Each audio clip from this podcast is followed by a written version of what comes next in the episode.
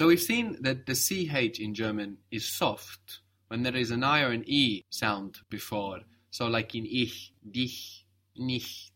But when we have another vowel sound before, like in suchen, machen, we get a hard CH. So in the real world, syllables exist rather than individual sounds, individual phonemes, which is why, as far as we know, an alphabet was only invented once in all of human history, because it was quite an unnatural way to think about sounds. The most natural way is to think about syllables, ku, ka, ki, su, sa, si, rather than dividing up the k and the u. So we see that here in German as well, what is more important is the syllable to understand the sound. So when we have an E or an I sound before CH, we get soft CH, ich, ech. And when we have another vowel, we get a hard CH, like in suchen, machen. So we saw that the English K can become the German CH. To break is spelled B R E C H E N. So how would you pronounce that? Brechen, Brechen. So here we have an E before the CH. It's giving us a soft CH. Brechen. brechen, Good. To speak is sprechen. That's S P R E C H E N. Sprechen. Again, a soft CH. sprechen, Much better. Sprechen. How would you say, do you speak German, talking formally? The word for German is Deutsch. Deutsch. Do you speak German? Sprechen Sie Deutsch? Deutsch is spelled D E U T S C H. So EU in German gives us oi. It gives us this oi sound.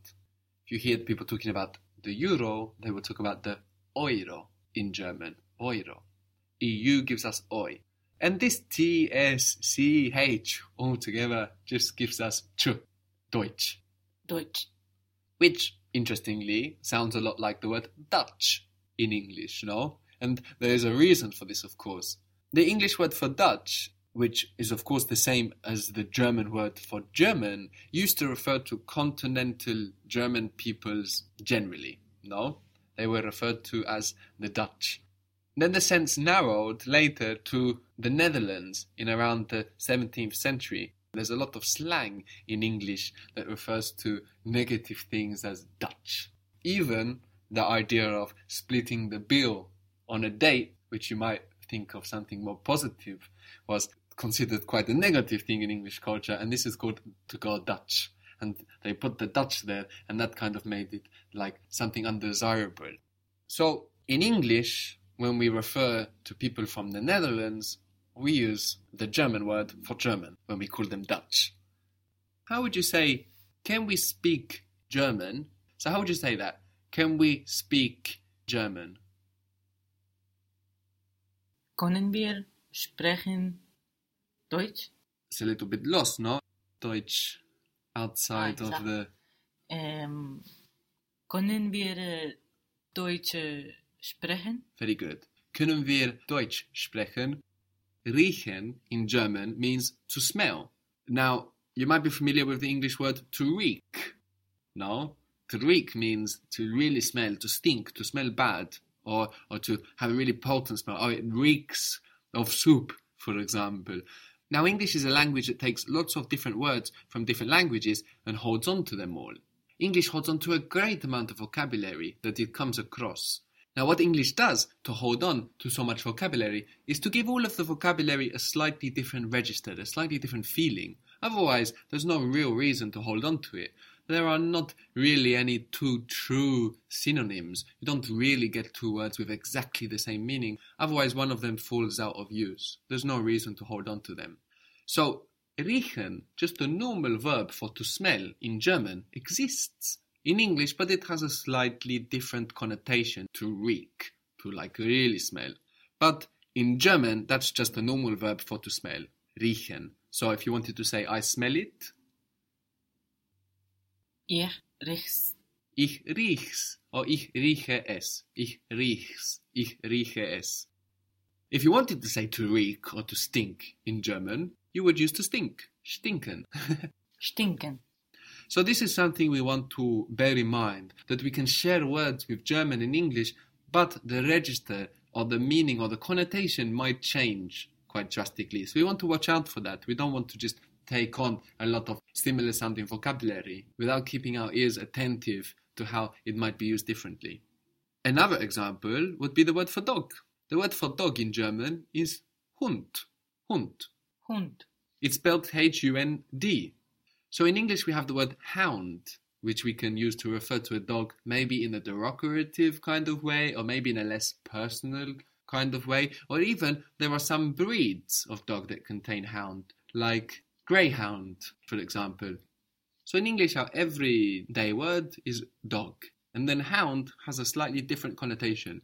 But in German, the everyday word for dog is Hund, hound. We also see the OU to U pattern.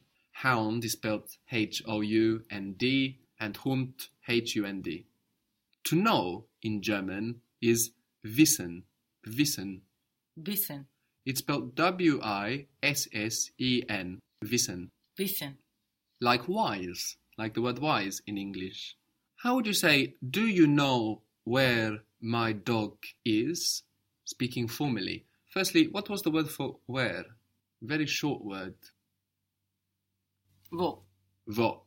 So, speaking formally, do you know where my dog is? Wissen Sie, wo mein Hund ist? Good. Wissen Sie, wo mein Hund ist?